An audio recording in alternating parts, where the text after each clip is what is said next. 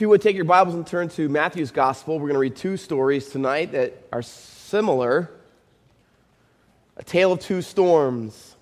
We're going to read the first one is Matthew 8, 23 through 27. If you'll hold your finger there, we're going to flip back and forth a little bit, give you a heads up. And then we're going to go to chapter 14 in verses 22 through 33.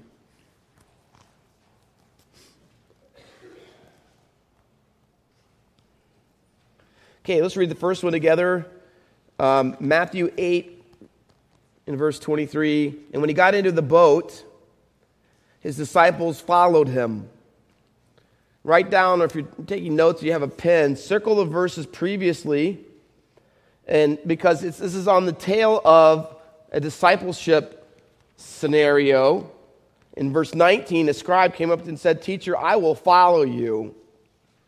Jesus says in verse 22 to another guy, Follow me and leave the dead to bury their own dead. So this is a, follows on the heel of two people who are saying they'll follow Jesus and become his disciple. So there is a little bit more to it than just following him, walking behind him. When verse 23 says, And when he got on the boat, his disciples followed him. These are the people who are truly following him as disciples. And behold, in other words, don't miss this one, there arose a great storm Greek word mega.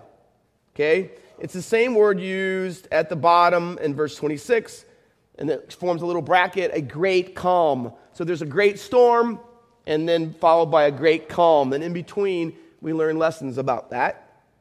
There was a great storm on the sea, so that the boat was being swamped by the waves. In contrast to the chaoticness outside the boat, Jesus is calmly at peace and asleep. And they went and woke him, saying, Save us, Lord, we are perishing. Mark's version puts it a little rougher. They say, Lord, don't you care? so they're pretty worried.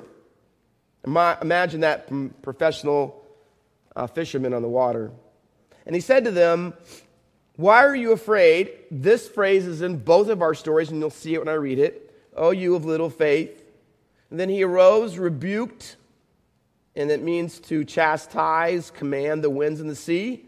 And there was a mega calm. And the men marveled, saying, What sort of man is this that even winds and sea submit? Is the word. To bow yourself under, obey him. Matthew 14 and verse 22 second storm story in Matthew's gospel. Immediately, he made, again, there's the emphasis in this passage on discipleship. The disciples get into the boat and go before him to the other side while he dismissed the crowds. And after he dismissed the crowds, he went up on the mountain himself to pray. And before I go any further, let me just tell you, verse 22, it says that they were to go before him. This is him dismissing them and sending him. Jesus is intentionally, purposely sending them into this storm. Keep that in mind. He went on the mountain himself to pray. When evening came, he was there alone. But the boat by this time was a long way from the land. Mark's gospel said it was approximately, if you use stadia, which was their measurement, it's somewhere between three to three point mi- miles from where Jesus was praying. It's about four plus miles across. So they had made it probably about 80% of the way, uh, but they weren't going to make it all the way. Remember, this storm takes place in the middle of the night, in the middle of the sea. Beaten by the waves. The word beaten is the same word we get for torture, and it was used of punishing demons. That's how bad the storm is. The wind was against them, and in the fourth watch of the night, first watch, six to nine, second watch, nine to midnight, third watch, midnight to three, fourth watch, 3 to 6 in the morning. So Jesus has prayed from 6 o'clock at night till whatever, around 2 o'clock in the morning. So he's been praying for probably a good 7 to 8 hours by himself. That puts my 7 to 8 minutes to shame, doesn't it, yours? Um, but 7 to 8 hours, and then he's going to walk on the water. It says that the fourth watch, he came to them walking on the sea. And when the disciples saw him walking on the sea, they were terrified and said, It is a ghost. You have to realize they thought the oceans and the seas were the home of demons and monsters. That was their view. And so anything that they see on the ocean not suspecting Jesus by any stretch, they would thought it was a ghost or a demon. They cried out in fear, but immediately Jesus spoke to them, saying, literally, it says this Be courageous, I am, stop being afraid. And Peter answered him, Lord, since it is you would be the better way. Now he doesn't doubt anymore because Jesus is up close by this point. Command me, just like you command the waves in the first storm story, command me to come to you on the water. And he said, Come, discipleship term. So Peter got out of the boat and walked on the water and came to Jesus. But when he saw the wind, he was afraid. And beginning to sink, he cried out, Lord, save me. Jesus immediately reached, reached out his hand and took hold of him. Peter was trying to get from the boat to where Jesus was. The Bible even says he was trying to get to Jesus. He almost made it there. He didn't. Jesus reaches out his hand and grabs him. And again, repeated phrase, Oh, you of little faith, why did you doubt? And when they got into the boat, the wind ceased, and those in the boat worshiped him, saying, Truly, you are the Son of God. You are the Messiah, in other words. Okay, question. What is the most repeated, I think I have it on here. What is the most repeated command in the entire Bible? This is what God says He wants you to do more than anything else, or perhaps not to do? What's the most repeated command in the Bible? What is it? It's not to pray or witness, but you're right. Who said it? Yes, fear not. Number one command in all of the Bible. 365 times we are told to fear not. They have calendars where you tear off the pages, and there's a verse with every one of those 365 fear nots on it. You can buy those things. It's important. I ask myself, and I, I want you to answer as well uh, why does God tell human beings to stop being afraid more than any other thing in the Bible? And I think if you think about it long enough, you'll understand that God says, Fear not, so many times because it's the number one reason that we are tempted to avoid doing what God tells us to do. I would tell you it's the number one reason why people do not get saved and people do not, who are saved, want to follow Jesus the way they should because of fear fear of what God has asked us to do. When I was growing up, I don't know if you remember, I mean, I am afraid of spiders, but um, almost as bad as that, if not worse, is I was afraid of the water. Now, my mom, um, to my knowledge, I, all my life growing up, I never saw my mom get in the water. Um, we'd go to the shore, my mom would sit on the beach. We'd go to the pool, my mom would sit in a lawn chair or whatever you want to say, you know, a deck chair, whatever it was. He, I never saw, the most I ever saw my mom do, which we all almost like fell off our seat, when we were at a pool one time, my mom came and sat on the steps that lead into shallow end and put her ankles in the water. That was as much as I ever saw her do. And so one time, way back when I was in my 20s, I think, I asked her, I go, have you ever gone swimming? And she said, no. She goes, I don't know how to. She was never taught to swim. So she just said, I just don't go in the water. I'm too afraid. So I, I know you can't inherit that. But I, I remember my dad, when I was about mm, seven or eight years old, we had this kind of a thing that you belonged to. It was like a swim pool thing. And so um, you could go there. They had a swimming pool and two tennis courts. That was it. So we'd go to this in the summertime. And I remember my dad standing in the water. Of course, all these families and people around. I'm standing on the side of the pool, and my dad is looking at me. He's probably from me to Dennis. And he, he goes, he goes, jump, Lance. He goes, trust me. And then he goes like this. He goes, I'll catch you.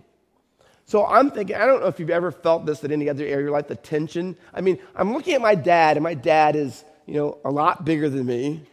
He's stronger. And for my life up to seven, he was pretty good because I could trust him. So I'm thinking, like, yeah, I should just jump right out there and my, grab, my dad will grab me. But inside, I'm going, like, there's a lot of water between us. And I might sink and he might not get to me. And I start thinking, like, if he has a heart attack between the time I jump off, the, he's never going to get me. No one's going to know. I'm seven years old and I'm already thinking all this stuff. And so in my heart, I said, I should jump, right? But in my mind, I'm thinking, like, no, there's no way I'm jumping. So I didn't jump. And he kept asking me. And he kept asking me. And I said, no. And now he's getting upset because he's getting embarrassed because everyone's looking because I'm not jumping and I'm his son. And it's making, I guess it's making him look bad. And so I didn't know what else to do. So I turned to the lifeguard. I go, Do I have to jump? and the lifeguard, he's not even saying, he doesn't even do anything like this. You know, I never did jump. My dad had to come and get me off the side of the thing and take me into the water. Right? You know what? But seriously, you know what you lose out when God wants you to jump? You know what you lose out on? When you don't jump and you say no, you lose out on learning to trust God a little bit more. You know what you lose out with? You lose out, you know why? Because after not jumping, I was a little less, even more, even less so, wanting to get near the water. And I wanted to pull away a little bit more. And you know what? I wanted to keep it safe. So I would play in the very shallow end, but I'm not jumping in the deep end, and I didn't want to. And the only way I ever overcame it was my dad said, obviously, you're not going to swim with me around. So I went to the YMCA and I became a minnow. And then we had, I had swimming lessons and I learned to swim and I wasn't afraid of the water anymore. But it took time. But you know, I missed out. I missed out on ch- trusting my dad, learning how strong he was, and that when he says something, he's going to do it, and that I could trust him and jump in the water and he'd take care of me. I missed out on that. You know what? You do the same thing. See, these two stories, these two storm stories, are about the battle between two things fear and faith. Both stories have those elements, those factors in it. That there's a storm, it's beating the ship down, they're going to swamp it, the water's going to sink them, and they're going to die, and they're afraid. Fear is mentioned in both stories. But also is faith, because in both times, Jesus, you know, here, here's the thing Jesus wasn't very sympathetic. He didn't say, Oh, I understand, this is a really bad storm. He didn't say that. You know what he says? Oh, you have little faith. I'm so glad my dad didn't quote that to me that day. But he wasn't very sympathetic for me. You know why? He just couldn't figure out why I should not trust him. I wonder if God says that about you and me. When we have the battle, and we do, don't we have the battle between fear and faith in our lives? Let me ask you this have you ever wanted to witness to someone and you should have? You're sitting next to them on the airplane and you just think about all the things you could say, but you never do. You ever had that happen? And you just, can I say it? You chicken out. It's true. You know, you're having, you're having a conversation at work or at school, and they're talking about religion, and you know this is the perfect time to interject. Oh, yeah, I'm religious. I'm a Christian. I go to Faith Baptist Church, or, or I'm, and you can start, you could say something. And you really want to, but you don't. Jesus says, jump. I mean, just jump into this conversation. And you, you, you don't. And you play it safe, and you pull back from the risk. And I tell you this, when you do that, what, is it, what happens the next time? Well, it's a little easier to not say anything or even think about it because now you're forming a habit in your life. I know I shouldn't get involved. I know I should get involved in this ministry. And somebody came up to me and said, Hey, why don't you come over and help with this? And you know that you should, and you know that you could. But you know, you might have to pray out loud and you might have to be up front in front of somebody, and you're going like, oh, you know what? I don't know. Can I work? Can I do that at Vacation Bible School? I mean, should I really do that? And you know you should, but you know what? You're afraid of what if I say the wrong thing? And what if I'm not that good at it? And this isn't really up my alley? And fear takes over instead of faith. And I, so I put on here here's what following Jesus is it's not fear minus faith. I'm, I'm sorry, faith minus fear. It's, Jesus doesn't say it's wrong to have fear because fear is a natural thing that he's given to us. And there are times when fear is good. When you have a big tarantula crawl up your leg, you should be afraid. I am, right? But listen, not fear is bad when it keeps you from doing what God wants you to do. You should do for him or for others. And so, following Jesus, what we learn from these stories is this following Jesus is not fear, faith minus fear, it is faith over fear. It's that, yeah, we're going to have fears, we're going to be afraid to do things that we ought to do, but we have the faith that trumps that fear and goes over. So, the question I want to ask you tonight is how then can I follow Jesus so that my faith wins out over my fears? How do I do that at school? How do I do that at my job? How do I do that when I have an opportunity to witness? How do I do that when I look at my finances and say, God, you say I, you want me to do 10%, but look at this bill and look at this and look at this and look at this. And you know what? If I did that, you know how tight things would be? And people say, oh, you know, I'm not sure I could, I could trust God like that. So, how do you get to the place in your life where that changes. Here's discipleship rule number one. In Hebrew context, in Jesus' day, if you were a rabbi and you had disciples, the number one thing a disciple wanted to do when it came in their relationship with their rabbi was two things. Number one, I want to know everything my rabbi knows, and I want to do everything that he does. Okay? I want to know what he knows, all of it, and I want to do what he does. I want to know how he interprets Torah. I want to see how his interpretations are and how he sees things. And, when, and then once I know what he knows, so then for I listen to his teachings, and then I watch his life. I, that, that's why you have to follow the rabbi. Because it's not enough just to know what he knows. I have to believe that I can do what he does. Okay? And every disciple wanted to know if their rabbi truly believed that they could be like them, that you could really be like the rabbi.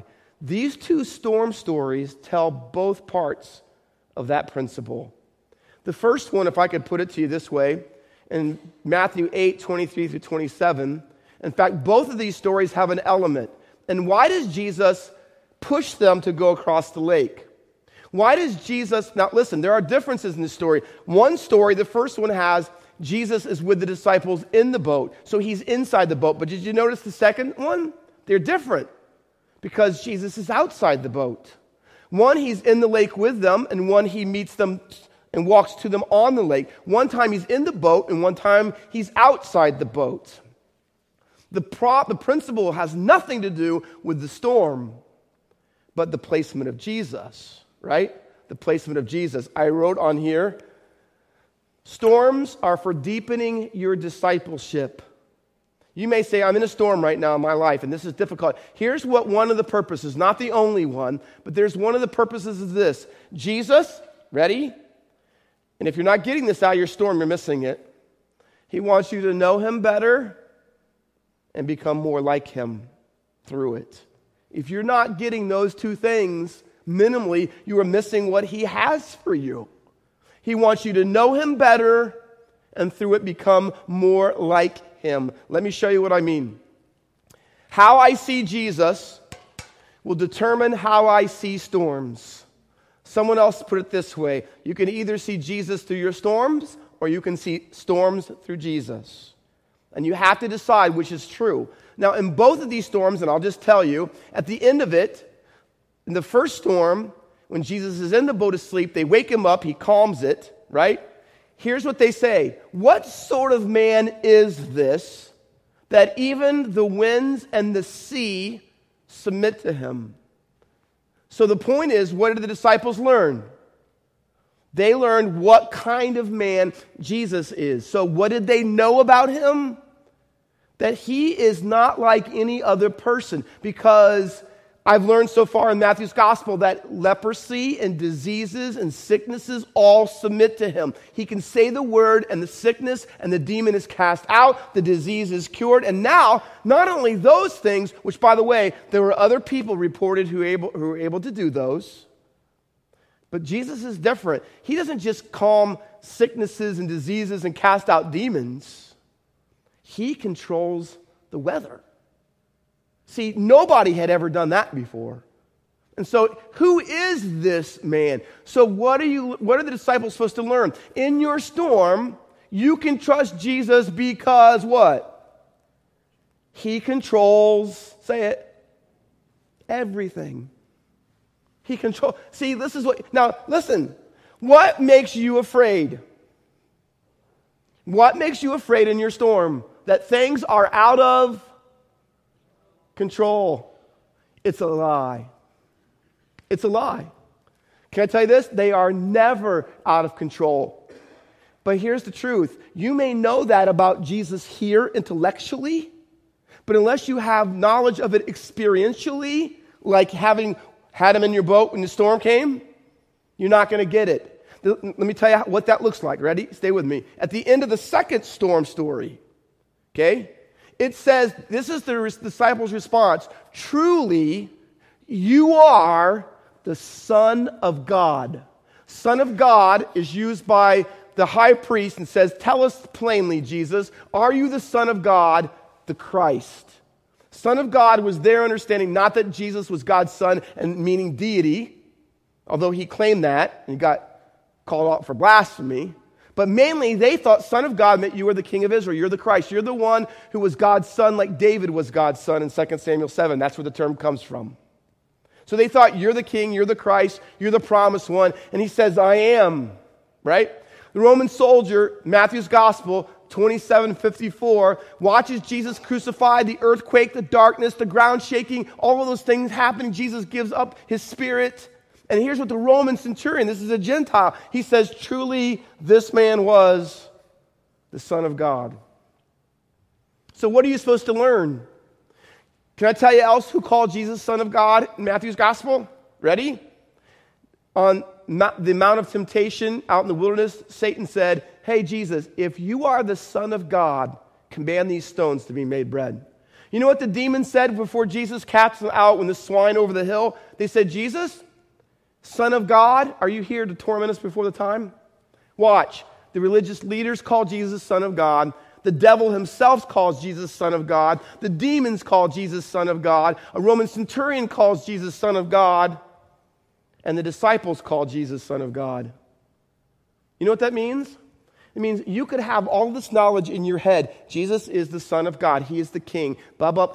You could have all that in your mind, and it isn't going to help you in the storm. Did, this, did the religious leaders believe it? No. Did the devil? Yeah, he believed it, but it didn't change him.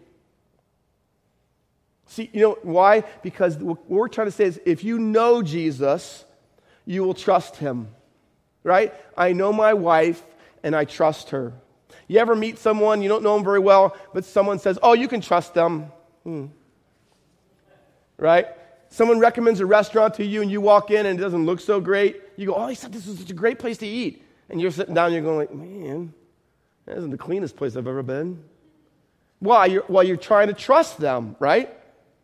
Someone tells you, hey, so and so, they're going to pick you up. But sometimes they say they're a little late. Oh, great. Now you're thinking, what? I'm planning to be here at least another half hour to an hour. Right? Why? Because the more you know someone personally and intimately, and if they're a good person, you can trust them. But if you don't know them really well, what do you do? You, mm, you doubt it, right? So, why don't we trust Jesus when we're in our storms and we're afraid? Here's why because we know Him. Look, we know this stuff. You know these stories. You know Jesus. I don't have to convince you he's the Son of God. Then why don't we act like it in the storm? Truth is because it's all here, and that's it. But if we believe he was God, the Son of God, and he controls wind and waves and demons and, and disease, if he does all of that, do you think he can handle your finances? Do you think he can handle your wayward child that you grieve over? Do you think he can handle that rough boss at work drives you crazy? He can. He can. The idea is to know what the master knows. Last one. Everyone thinks Peter is obnoxiously spontaneous, overzealous, and there's probably an element of truth to that. But what I think he is, is he's the oldest disciple, he's the only one that's married, and he's the number one leader. That's why he's, Jesus says, I'm going to build my church on you. You're the rock. Right? So when Jesus comes by, and by the way, let me tell you real quick three miracles. Ready? Jesus has prayed for seven to eight hours, and it's the middle of the night. It's as dark as you can get. It is stormy and raining like you can't believe, right? And Jesus gets to them. Now, again, they're three to three and a half miles away from where he is on the water. The Bible doesn't say how long, but it seems like Jesus got there very quickly. Because if it took him three, six or seven hours or more to row there, and he's walking, okay, just how long do you think it takes to walk three miles? Okay, an hour. Did he take a whole hour to get there? It doesn't seem that. So, Jesus, number one, and, and by the way, and he finds them when it's dark in the middle of a horrible storm. And he didn't have GPS. Right? And the Bible says, and I don't know if there's anything to be made out of it, it says Jesus walks on the sea, Peter walked on the water. It seems like Jesus walked on the water between the boat and where Jesus was. Jesus walks on the storm, meaning on the waves. In fact, Job 9 8 says that only God walks on the waves. Read it for yourself. And he even says in Mark's gospel that he was going to pass them by. And don't think the fact is Jesus is walking by, hey guys, how you doing? It's not that. Every time God gives a revelation of himself, he says, Moses, I'm going to pass by, but I need to put you by in the cleft of the rock because you can't look at my glory. Elijah's in the cage in the cave, and God says, Elijah, I'm going to walk by, I'm going to pass by. That's the phrase he uses.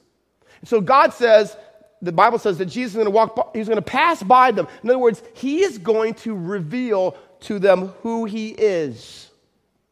He wants them to know what he knows about God.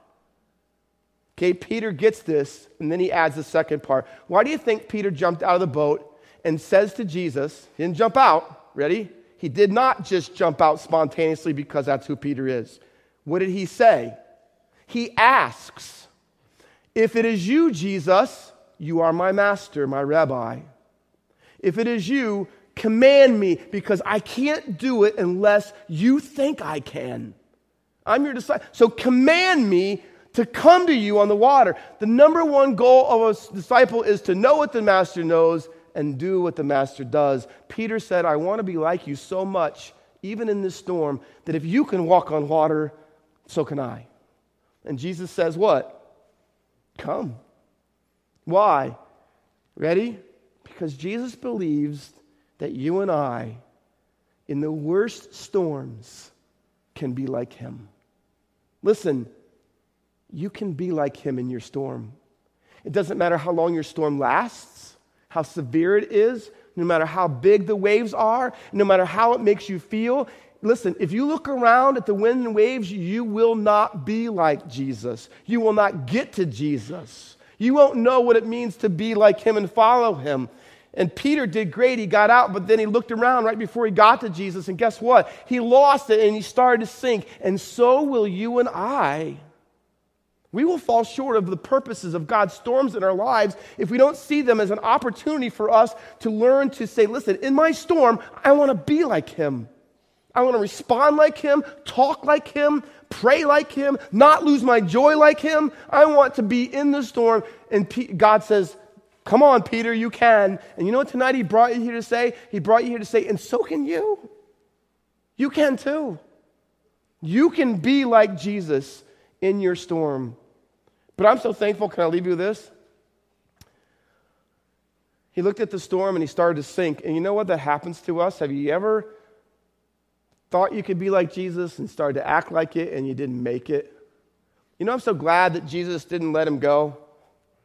Hope you make it back to the boat, Peter. Good luck. No, he reaches down with his arm and he grabs him. I bet that felt so good, right? It felt so good when that lady taught me how to be a minnow and said, You know, let me help you. Lay down in the water. And she put her hand under me, and then you kick your feet, and I'll hold you up. I go, This is such a better method, Dad. Why didn't you come up with this? Right? And I bet when Jesus reached out and held him, I, I bet he felt bad about not keeping his eyes on him, but I thought he felt really good that Jesus was there. Listen, maybe you've do a lot of sinking this week been sinking a lot over the next last few weeks. Can I tell you this? Jesus still loves, He still cares, He still forgives. And He's got an arm and a hand just for you. And He wants to pull you back up. And listen, He still believes, He still believes you can be like Him, even in the storm you face tonight. Amen? Let's pray.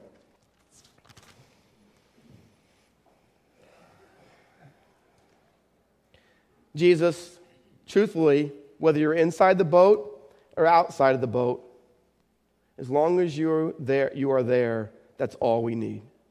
And we know that you're there because you're always there. You're with us and you're for us. Help us to know you better that we might trust you more.